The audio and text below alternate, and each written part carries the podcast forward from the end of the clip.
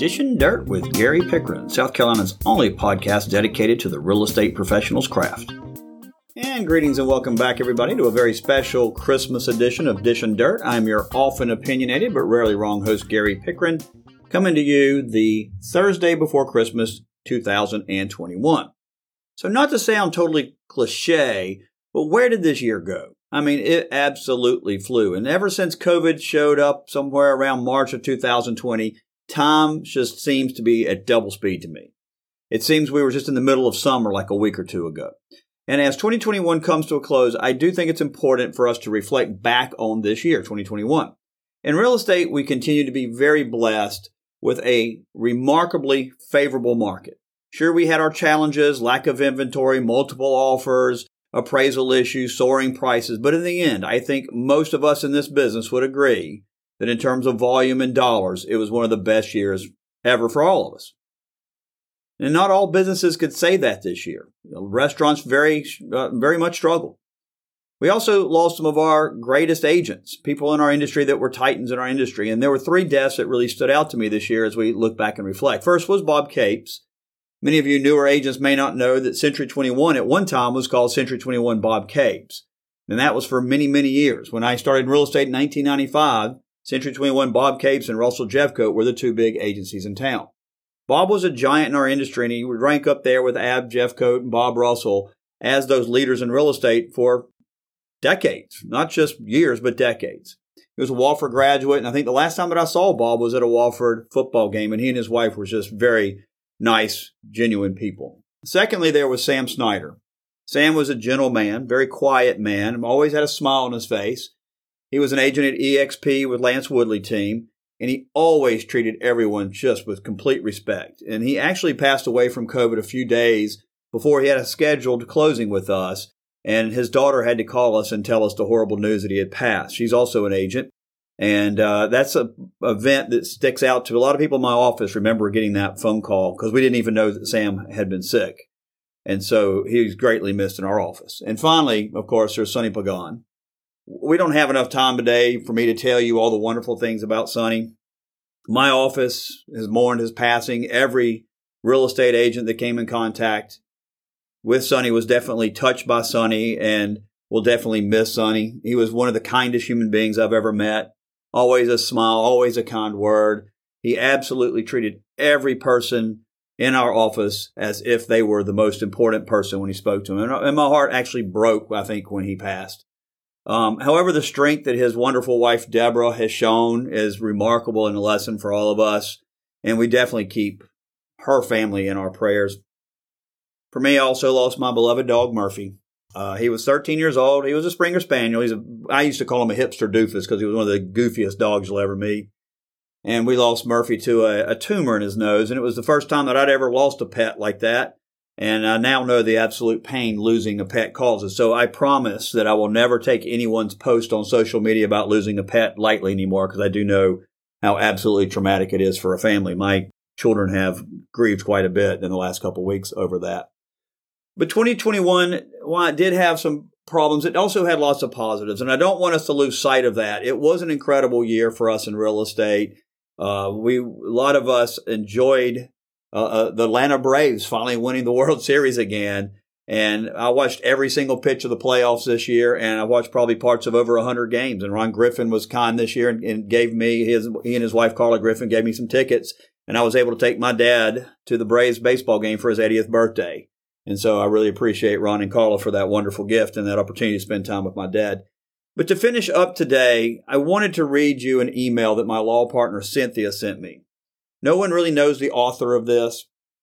It has made its rounds on social media, and you may have even heard it before. But as we come to the close of the Christmas season and to that day of hope and new beginnings, I thought it would be something I would I should share with all of you.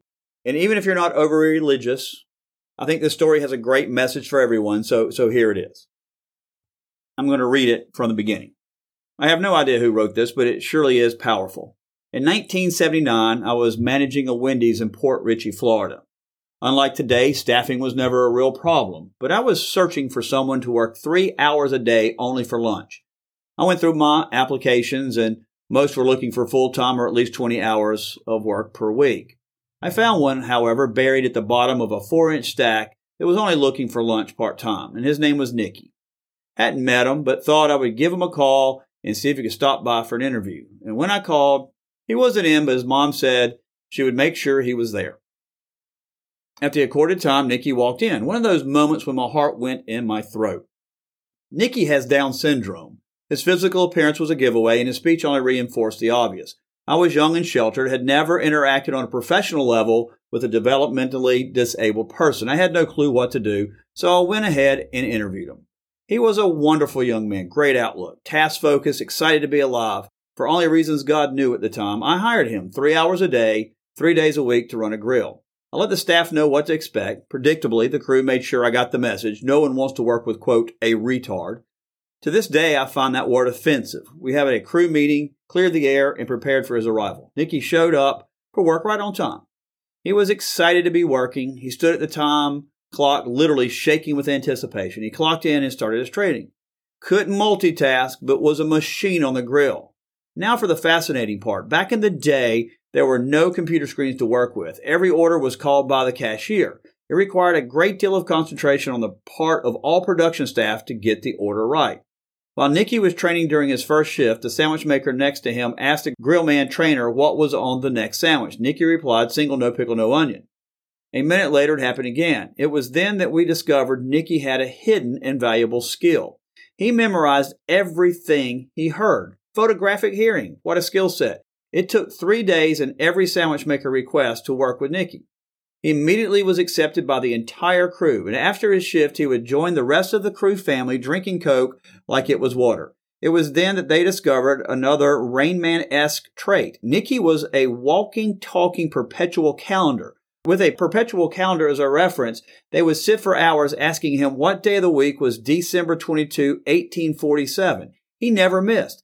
This uncanny trait mesmerized the crew. His mom would come in at 2 to pick him up. More times than not, the crew would be back there with him hamming it up. And as I went to get him from the back, his mom said something I will never forget. Let him stay there as long as he wants. He has never been accepted anywhere like he has been here. I excused myself and dried my eyes, humbled and broken-hearted at the lesson I just learned. Nicky had a profound impact on that store. His presence changed a lot of people. Today, I believe with every fiber of my body that Nicky's hiring was no accident. God's timing and will is perfect. This Christmas, I hope we will all understand that we are what we are celebrating. We are all like Nicky. We each have our shortcomings. We each have our strong points, but we all are of value. God made us that way, and God doesn't make mistakes. Nicky certainly wasn't a mistake. He was a valuable gift that I am forever grateful for. We are celebrating the birth of the one that leveled the playing field for all of us. God doesn't care if you're rich or poor, Republican or Democrat, black or white. He doesn't care if your chromosome structure is perfect. He doesn't care what level of education you have attained. He cares about your heart he wants us all to love and appreciate the gift He gave us on Christmas, His Son, the Savior, our salvation. His Son that was born to die for our sins, to pay our debt, to provide us a path for eternity. So this Christmas, let's check our hearts. There is a little bit of Nicky in all of us, and I suspect there is a Nicky somewhere in your life that is looking for a chance to be embraced. Thank God for that. Thank God for His perfect gift, Jesus Christ. That was copied from a friend's page, and what a beautiful story. And with that, I pray that you all have a safe and Merry Christmas and a Happy New Year. And Dishing Dirt will be back right after Christmas with another episode for you guys. Y'all stay safe. Merry Christmas.